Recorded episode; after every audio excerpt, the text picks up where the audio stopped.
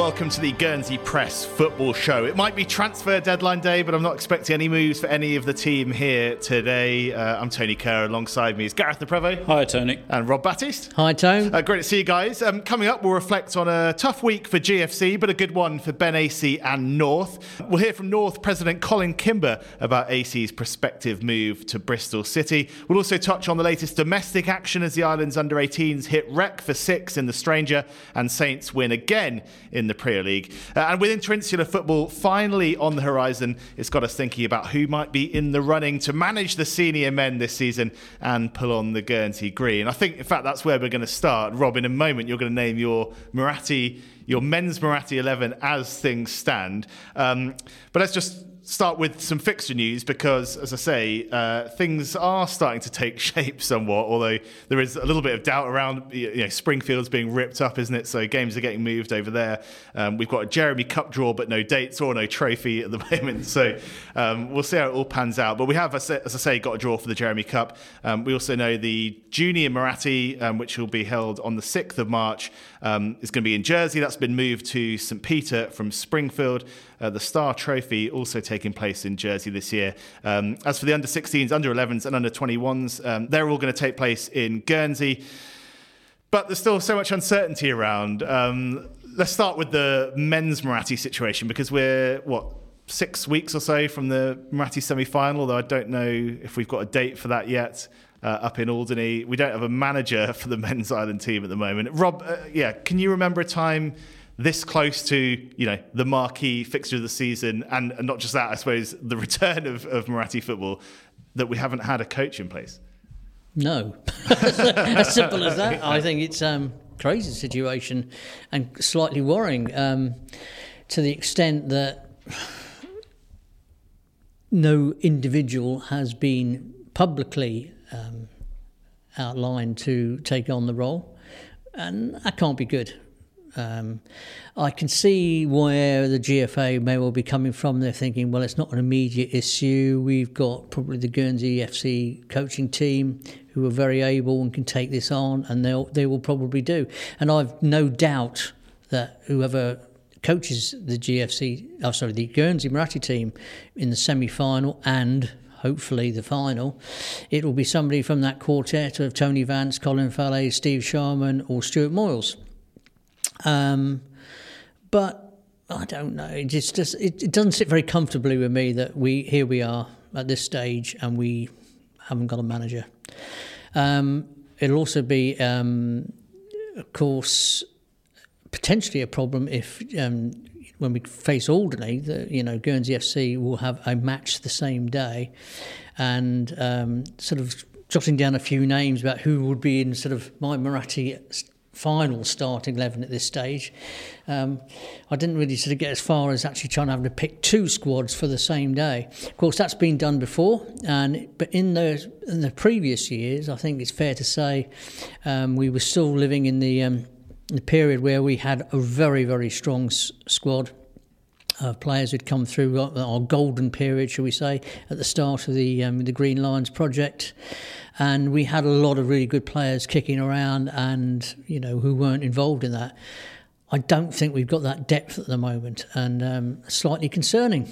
And I know you in your Muratti eleven. A prospective Muratti 11 will have a few League players in there. We'll come on to that in a moment. But I mean, Gareth, I suppose if the Island manager is drawn from the GFC kind of coaching team, um, you do wonder how much pro football they might be seeing. I know you know we, we do see them around the place a, a fair amount, but you'd expect the Island manager to be sort of having the time and the freedom, I suppose, at this point of the season to be going and watching a lot of football from from across the piece. Yeah, basically, you'd hope they'd do their own scouting. Basically, um, yeah, I mean, certainly during the, the, GFC lockdown when they weren't going away, you would see. I mean, you'd see Tony Vance and Colin Fallaize at very very regularly um, local Premier League games. But now they're in full flight, and basically from from this weekend coming, GFC have basically got two games a week for the rest of the season, so they haven't got time to go out um, watching other training sessions or other domestic matches to try and pick an 11 or pick a squad to face Alderney. um, when they've got their own sort of they've got the the Isthmian League to worry about. I mean, that's that's pretty high on their agenda the way things are going. So um, yeah, it's it, it's a little bit, as Rob says, a bit concerning that um, we just haven't got an island manager right at this moment who um, will know how best to sort of tackle the, the challenges ahead. And Alderney will be a challenge. And if we're doing that without GFC players, because they're likely to be in action themselves, um, you know, where's the cohesion going to be there? Hopefully, it will be cleared up pretty soon because it needs to be. And you can imagine over in Jersey, Martin Cassidy, who I know is obviously experiencing this kind of difficulty of, of, of a, a, Jersey Bulls situation for the first time as the island representative men's manager. But they've got a big tournament to look forward to. He's got a big tournament to look forward to in terms of that UEFA Regions Cup um, uh, competition later on this summer. So you'd imagine he's probably some way down the line in terms of planning and preparation and, and with a kind of a pretty firm idea of what his side is going to yeah, be. Yeah, I would envisage that the Jersey Muratti team will be all Jersey Bulls players and will be basically their strongest team. Um, but the big problem that lies with us is that whilst when Guernsey FC was formed and in the first few years, the 11 players who took to the pitch in a Muratti final in green and white were quite clearly the best footballers in the island, and nobody could argue with that really. I would argue strongly that that is certainly not the case in 2022. And I think we, Jersey, would be very, very um, pleased if they saw um, the, some of the sides we've turned out for GFC um, recent times um, playing on Muratti Day. Because, of course, you've got to remember that um, some of those GFC players at the moment aren't qualified for um, for the Muratti, so which weakens us even further. There will be no Callum Stanton this year. There'll be no Tom Jackson, for example. That's if he's considered to be good enough. And you know, I think, as I say, that that GFC squad at the moment, which has now just lost Ben Acey, who could have well been a, a Muratti debutant, um, we are struggling. We are really struggling. Well, let's hear what you've got down on your piece of paper, Rob, in front of you. You've been scribbling away. Um, is it fair to say that you think this season there should be more Premier League representation in the squad, or, or there will be? I mean, you, are, you, are, you, confident that will be the case? I'm not sure, really, um, because the problem we have is that Tony Vance or Colin Fallaize or Stuart Moyles or Steve Sharman will pick the Muratti team. No problem what, whatsoever. But who is going to what is the trial situation? I mean, there are some of the players I've got down here who I know have got nothing to do with GFC. Don't go along and train with them and what have you. Does that mean that they will not be considered for a Muratti because they are not part of the pathway, which is, you know, GFC's the the top end of? Um, it worries me that because quite clearly it seems now that right through the age groups that if you're not part of the, official pathway, you are not going to be selected. I hear stories of um, Star Trophy level, for example, the under 15s, where there are several very talented footballers who are not part of that this year's squad because they are not part of the official GFA academy.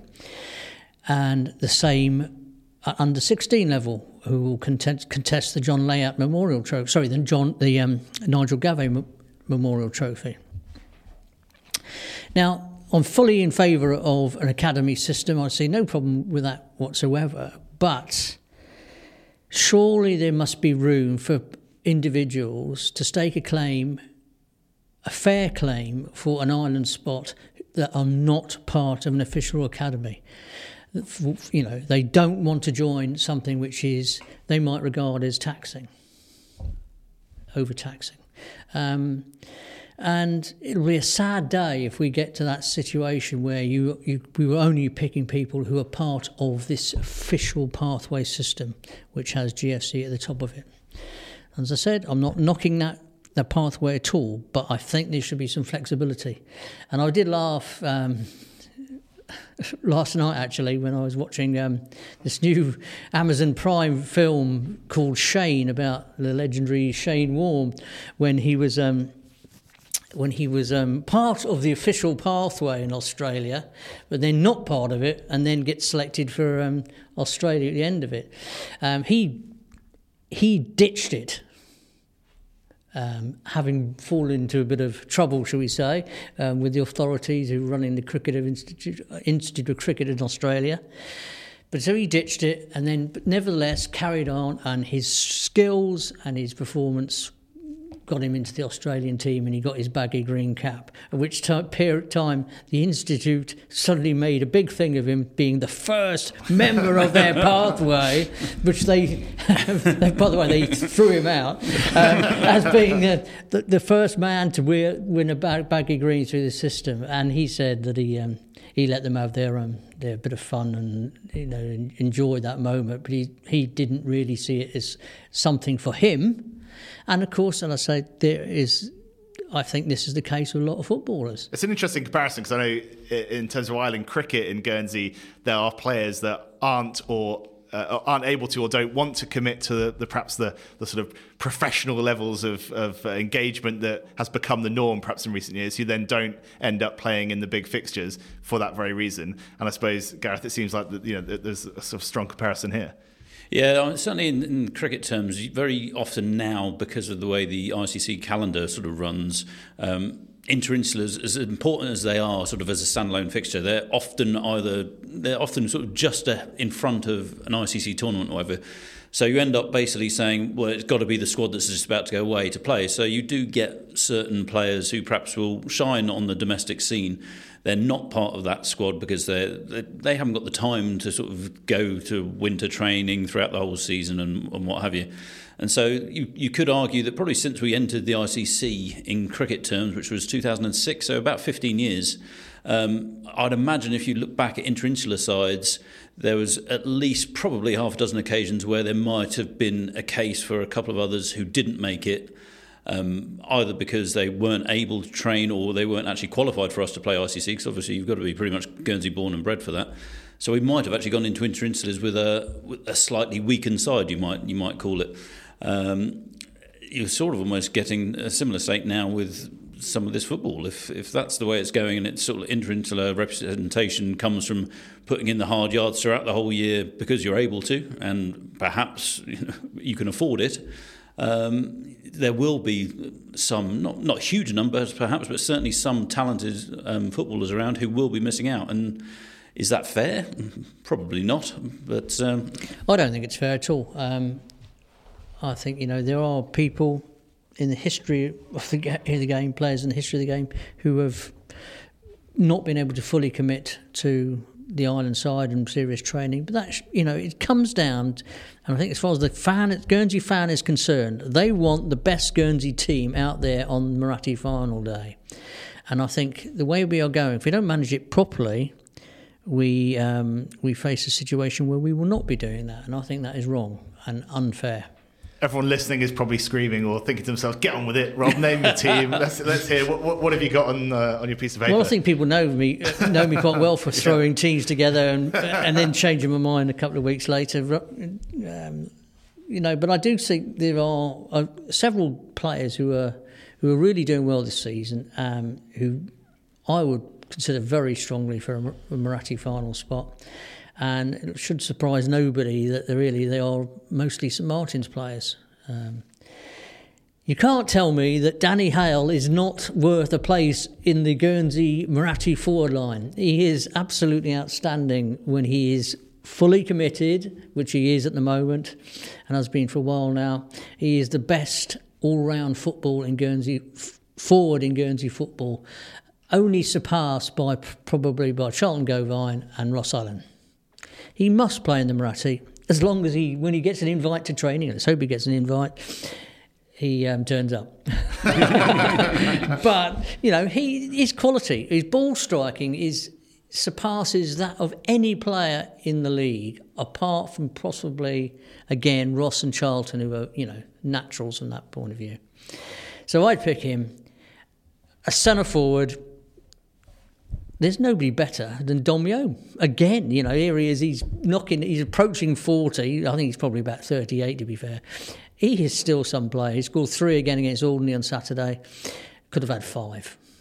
He is, for his age, he is so fit, and I'm afraid for, for his all-round game um, still remains quite superb, to be honest. And I'm sure if he suddenly turned, picked up the phone to Tony Vance and said, "Listen, I fancy getting involved with GFC again," I think Vance would rip his hand off to, to get involved again. So I'd certainly have those two in. The um, the third saint who I would definitely have in, um, and he's somewhere, and I'd probably fancy I'd probably put him in central midfield is George Mason, who last year could be found playing right back, centre back, even on occasion. But I think George is a really, really strong player, an underrated player, versatile. If you haven't seen George, folks, he's about six foot three, very fit. Yeah, there wouldn't be many fitter players endurance-wise. Oh, I mean, he's superbly fit. You know, as he a couple of years ago, he vied with his brother, younger brother Ed, for the all-terrain title. He's, you know, he's got fantastic stamina, very good in the air, good ball distribution, very tough, got a good hard edge to him, whilst being quite fair. Um, I think, in terms of central midfield, I'd I'd, I'd, I'd, if, if he's not playing there, I'd probably play him right back, to be honest. I think he is a strong candidate. And the fourth, there's two more Saints, I think, who should probably be in the squad somewhere, and I think they're probably going to get games against Alderney for sure, would be the skipper, Chris Le Noury. I think would be an ideal deputy for Jamie Dodd if Jamie Dodd doesn't make it. And Jamie, uh, you know, he's fit at the moment, but you know his fitness is not what it was. I think he, I think he'd say that he's um, his knees have had better days. Um, you know, um, so I'd have Chris Le Noury somewhere around the squad. Fantastically committed player who just does a fun, terrific job for Saints, leading them. You know, um, and the other one is somebody who sort of again is a bit versatile, could be possibly slotted in uh, left back or perhaps even into midfield is young Jake Lowe, who is slowly maturing to a nice, very nice, tidy footballer, um, naturally left-footed. So again, I I'd have him around the squad. So if you if you nail me down to a team, I'd probably go with uh, Jason Martin in goal, just ahead of Nick Batties at, at Sylvans. I'd have a back four of Thomas Dodds, Jacob Fallaize, Jamie Dodd, and Ben Le Tocq. Midfield of George Mason, Kieran Marn, and playing ahead of them, Ross Allen, and a front three of Charlton Gauvain, Dom Yeo, and Danny Hale, and I guarantee we will win. You're putting yourself forward for the job, Rob. Yeah. then we'd be in trouble. um, anyone else uh, in contention or you thought about from, from elsewhere in the Priaulx? Yeah, I, I, I I look at Sylvans and I think there are certainly a couple. Of, the thing about Sylvans, they're really, really organised. Um, Martin Jagare and Mike Garner are really t- tactically astute. And um, two players who I think who really stand out in their system, who I think, depending on the tactics which our unknown Muratti coach will choose, um, could be worth a punt. And they're both um, really, really fit players, because obviously that is a difference between GFC and Premier League football in general. But certainly, as far as Sylvans are concerned, um, there's no problem with fitness as far as Ewan Melrose goes and James Ravenscroft. James Ravenscroft went to Sylvans probably about three years ago, couldn't get in the Rovers side. There was, I think, Tyler McCain was probably standing in his way at that period. Um, but he's developed into a very, very nice footballer. Um, very, very good in a in a in a wing back system, raiding down the right hand side. Pretty decent crosser, all action, great engine on him. And certainly, to talk about great engines, Ewan Melrose is a player, even before he went off to the Bahamas for probably it was about five years. He's, he, he impressed me. He's come back. For somebody who's now past 30, he is still an impressive footballer he's very, very energetic. Gets through a lot of lot of work. He's one of those players. I think if you give him a job, give him a, a role to fulfil, he will do it um, impeccably. But he's also a good ball striker. Scored a lot of goals this season. Um, I like him. I'd have him around the squad. Good individual to have. Gareth, what do you make of those picks? Anyone else that you'd have in and around that squad? Well, it's well, I haven't seen as much football as Rob, so it's a bit hard to say. I'd certainly, um, I'd certainly endorse James Ravenscroft, particularly if they went to sort of like the three at the back with a wing back. I think he, uh, whenever I've seen him, he's looked really, really good. He, um, the cross he put in a couple of weeks ago in the Stranger Cup, which created a goal for Thiago Rodriguez, is is one of the highlights of the season I've seen. It was an absolutely brilliant cross.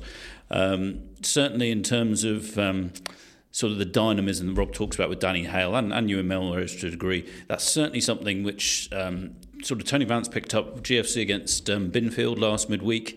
Um, because Charlton Gauvain wasn't playing, because Ben Acey was away that time for his trial at Bristol City, Tony made it quite clear that they, they lacked that sort of just that athleticism, the, the pace and you you need that. You need to just cause the opposition problems. And Danny Hale certainly got that in abundance.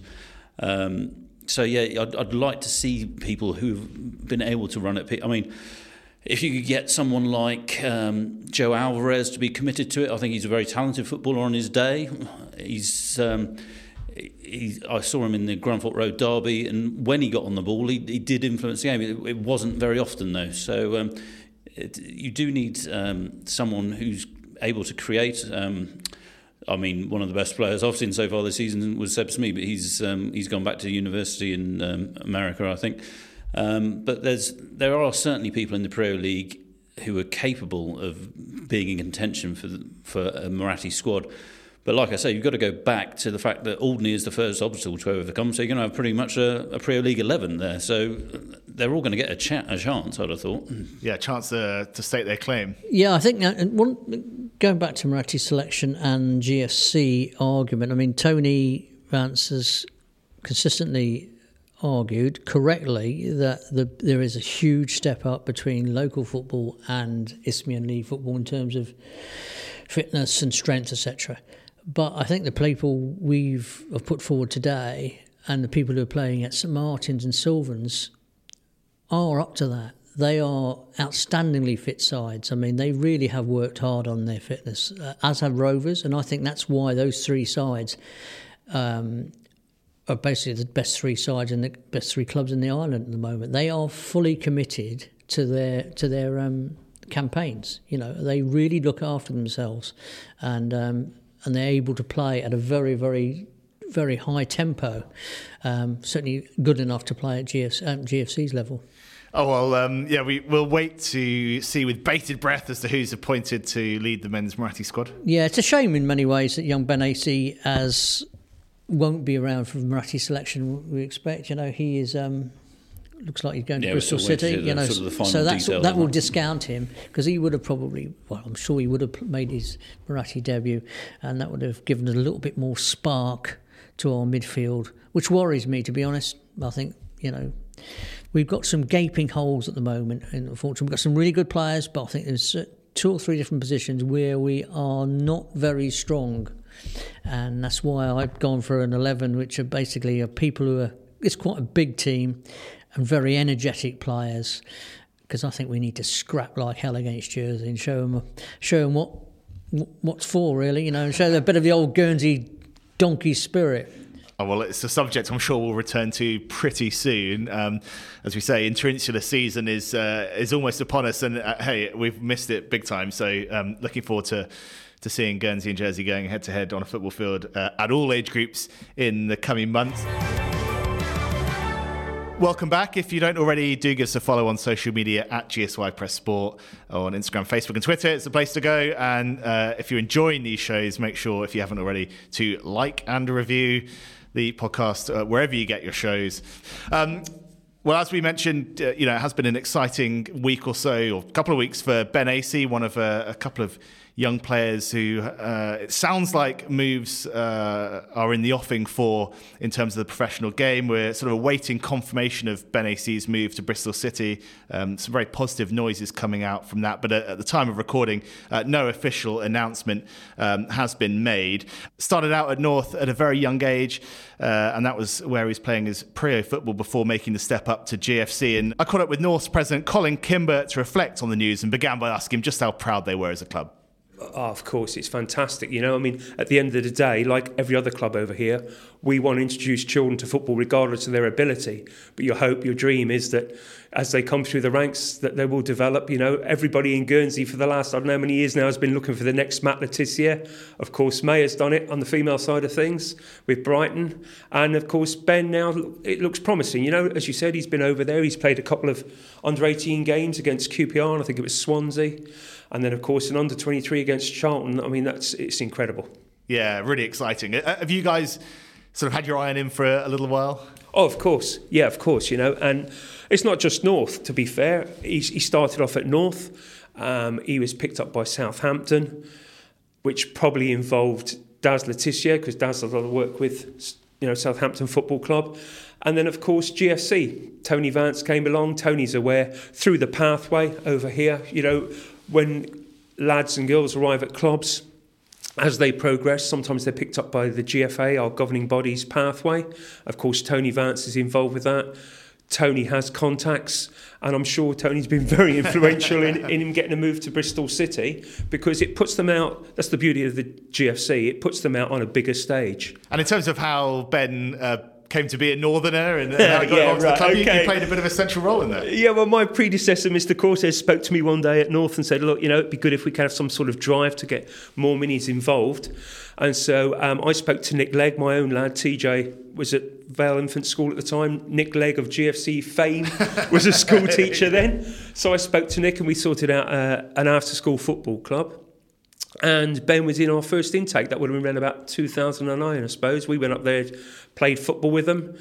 And Ben, along with others in that year group, joined at North. So, um, yeah, from four years old, I've known him onwards. And then, of course, as I pointed out to you before when we had a talk, that my lovely wife's a childminder and she childminded Ben. So we, we sort of watched him grow up both as a, a, young lad into a young gentleman and a, and a, little lad trying to kick a ball into the footballer he's become today. Yeah, fantastic.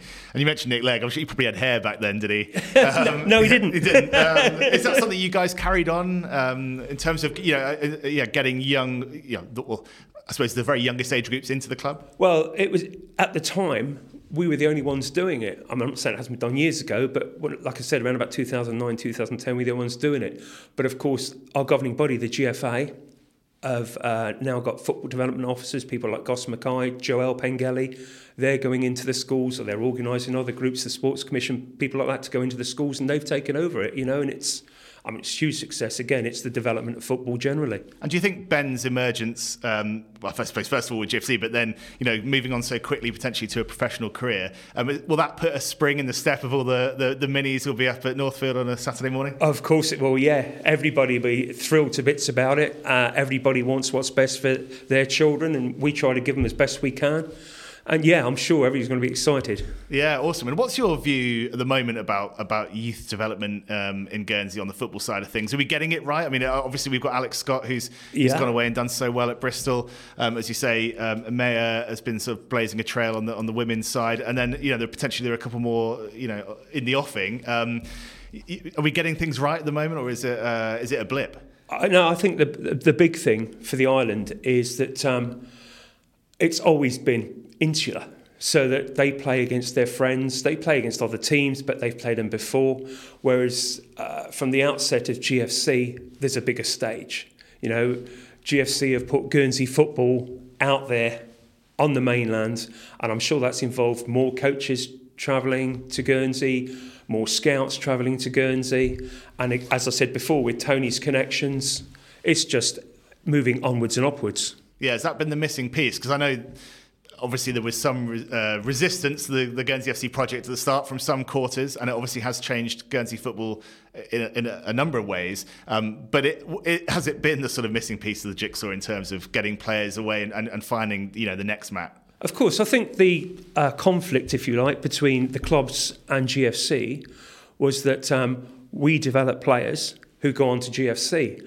But if you look at it realistically, that's the way it is all over the planet. You know.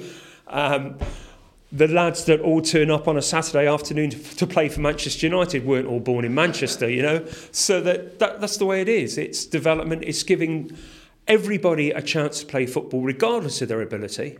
But of course, uh, through the pathway, as I mentioned before, with the GFA, they take the better children just to try and develop them more. And your hope and dream as any club member is that somebody is going to make it. And as you mentioned yourself, with Alex Scott doing it this year, and with Ben possibly as well now, Joe Adams is another name that people hear about coming up. Maya has done it on the ladies' side. It's like I say, it's onwards and upwards. As I say, a proud moment for North um, for sure. What's uh, um, yeah, what, what's your kind of ambition for the club at the moment? How are you moving things forward? Uh, you know, up at Northfield. Well, it's it's the same as for us. We want to continue to develop children. Obviously, the dream for any club president is to win the Priaulx. We came so close a few years ago, then COVID put pay to that. Uh, but you just want everybody playing football and enjoying football regardless of their ability. It's why Guernsey's always been good with three senior leagues. You know, you might not be the top player at the club, but that doesn't mean you can't play football. And uh, we just want it to continue as it is. Yeah, we've heard a lot about infrastructure um, changes, you know, the lack of sort of floodlight pitches in, in the island and stuff. Um, what, what's sort of next at Northfield? Have you got any uh, kind of projects in the offing? It's funny you mentioned floodlights. That, that is a big one that uh, we're working on at the moment. Of course, a few years ago, we bought the field beyond us, which we named after our late president, Gary Cortez. Uh, so that enables us to take more children than we could have in the past. Uh, other clubs, Bells have now got a 3G pitch for training. You know, uh, floodlights, like you say, it's a burning issue because we all had our floodlights around about the same time. So when one club says our floodlights are on the way out, you get a bit worried. It's, it's going to be island wide. yeah. But yeah, of course, we need clubs with floodlights because, especially in the winter months, you can't rely on playing football anymore on a Saturday afternoon. There's too many leagues, you know, from all the way from 12 year olds through to seniors. Lots of teams at every club. Um, and, and you mentioned the sort of Priaulx League near miss from a couple of years ago, obviously cruelly cut short. Um, you know, things have been a bit up and down since, I guess, in terms of form, but are you confident things are heading in the right direction? I am. I am, because as you mentioned before, you know, Ben Acey is one of a group that we've got and not just ourselves, talented lads that are getting through. It's always been the case. If you were 16 and good enough, you could play for the Priaulx, which of course is our top league. But we've got lads regularly now playing. Uh, people like George McNeela, who has also been away with GFC, Owen Warbridge, Pierre Marquis. Oh, there's lots of them at that age group that uh, are looking pretty good. So bright future. I'd like to think so. The Stranger Cup this year, the GFA have entered an under 18 side which um, they beat Vale Rec 6-2, which I'll be honest with you, I thought was a, a bit of a shock because Vale Rec had been playing some good football. Uh, we were fortunate enough to have five goals scored by Northerners in that game. So, yeah, well pleased. Oh, well, uh, Colin, thanks so much for coming in. You're welcome, Best mate. of luck for the rest of the season Thank up there. Thank you very and, much. Uh, yeah, we'll see you soon. Okay, then. Cheers. North President Colin Kimber speaking to me a little earlier on. Now, North seniors um, weren't in action um, at the weekend, but there's plenty of other uh, matches to look back on. Let's start with the Islands under 18s. Obviously, talking about Ben Acey there, someone who, who might have been looking forward to making a big impact in the centenary junior Muratti um, in a couple of months' time. Um, but obviously, he's being whisked away. Uh, but the players that will be turning out um, in that match, Rob, were in action on Saturday afternoon in the Stranger Cup, and they look very good. They beat Vale Rec 6 2. Impress- very impressive, you know, 4 0 up at half time. And it wasn't as if Vale Rec had a particularly weak team. I mean, they didn't have Glenn Tissier or Keanu Marsh, but most of their best players were there. David Larkin, who scored a couple of goals, uh, was there. Seb Skillen played, and um, no, it was a decent rec side. And they were well turned over um, by an interesting selection of under you know by um, Angus Mackay, who's a bit of a golden coach in a, in the in the island age groups. You know, he's won four out of four in the under 21s and has now stepped down to the under 18s. Be we put him forward for the island manager's job. Well, why not? Why not? He's part of he's part of the. Um, of the GFA, so I, I think Angus is a very, very skilled coach and knows the a lot more about football than I do. Um, and I, I'm, I'm, you know, he's a very accomplished um, individual in that respect, and um, of course played a decent level for Oxford United before he came over here. Um, no, they were, you know, well prepared, shaped up very well, um, augurs well for our chances in the Junior Muratti.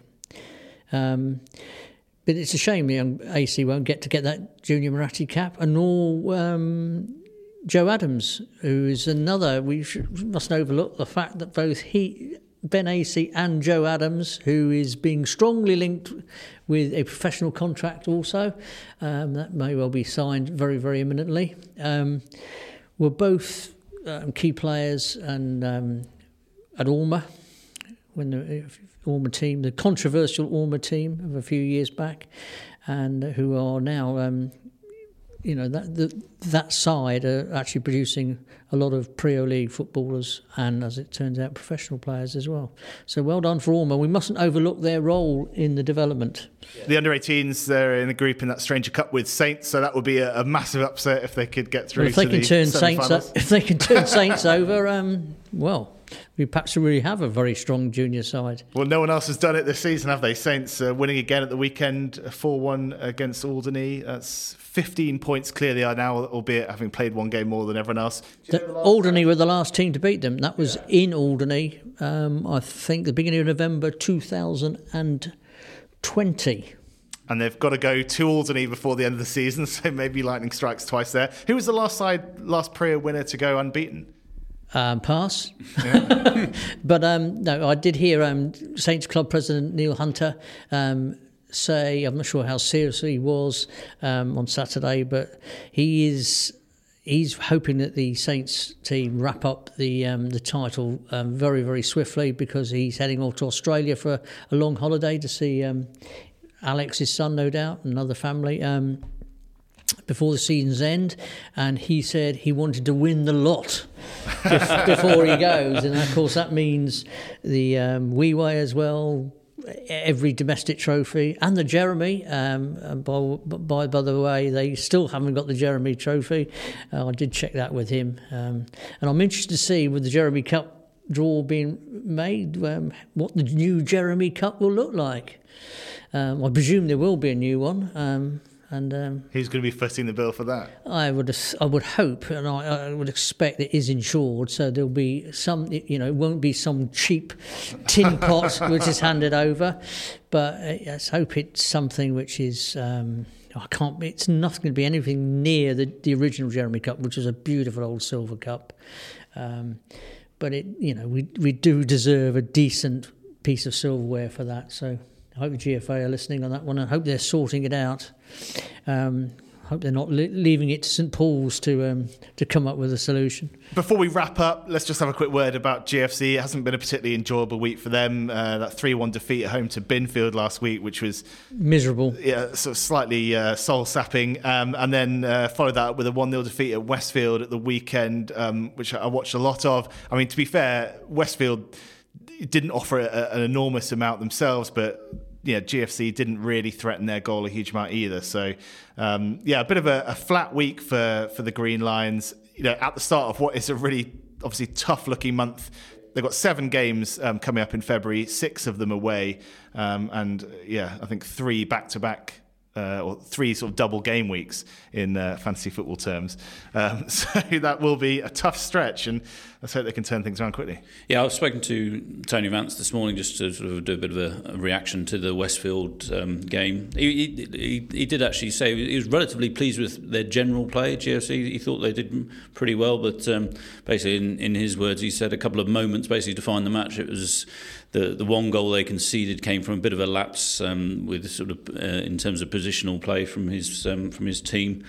And then um, he also mentioned um, the a, a, great chance where he, he said um, people have uh, told their roles and responsibilities, and there was a, a, set piece apparently which all went to plan, and Jacob Fallaize rose and nodded one down for, for and there should have been one or two players waiting to knock it in and there was no one there. And um, I know that, uh, by all accounts, Jacob Fallaize wasn't very happy to see that there was no one there after his good work, and um, Tony Vance was equally unimpressed.